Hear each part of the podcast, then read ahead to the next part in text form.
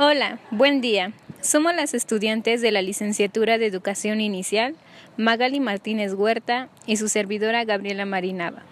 El día de hoy les traemos un tema de gran relevancia para todos los agentes educativos, el cual lleva por título Mejores decisiones para aprender y seguir aprendiendo. Y comenzamos. Este tema que abarcaremos el día de hoy trata sobre la evaluación formativa. ¿Y qué es? Pues esta es un proceso permanente y sistemático en el que se recoge y analiza información para conocer y valorar los procesos de aprendizaje y los niveles de avance en el desarrollo de las competencias.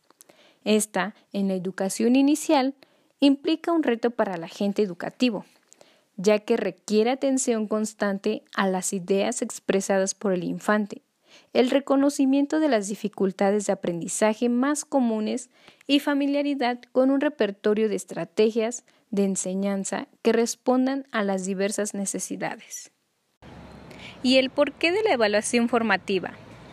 Esta nos permite observar acompañar y analizar los procesos y resultados de los infantes para identificar fortalezas y dificultades y así determinar en función a ella acciones de refuerzo y mejora en los aprendizajes.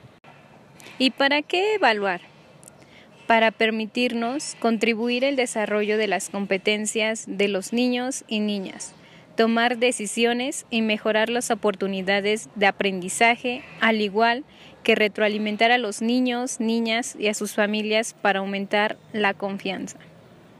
Esta se aplica durante todo el proceso de enseñanza-aprendizaje, en el inicio, durante el proceso y al finalizar el transcurso de enseñanza. Los pasos para su elaboración son 1. Compartir los objetivos de aprendizaje y criterios de logro. 2. Diseñar y realizar actividades que permitan evidenciar el aprendizaje. 3. Retroalimentar efectivo y oportunamente. Y 4. Aplicar procesos de seguimiento y acompañamiento.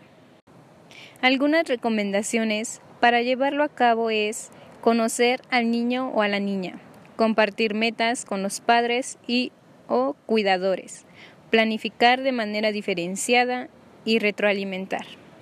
Y para finalizar, de acuerdo a nuestras experiencias en las prácticas de jornada, al aplicar la evaluación formativa fue cuando quisimos ver si los niños conocían los animales de la granja, pues a través de ello realizamos una actividad pedagógica en donde se les mostró diferentes tarjetas de los animales, se les reproducieron los sonidos que hace cada uno y se cantaron canciones para que así ellos tuvieran más familiaridad con los animalitos.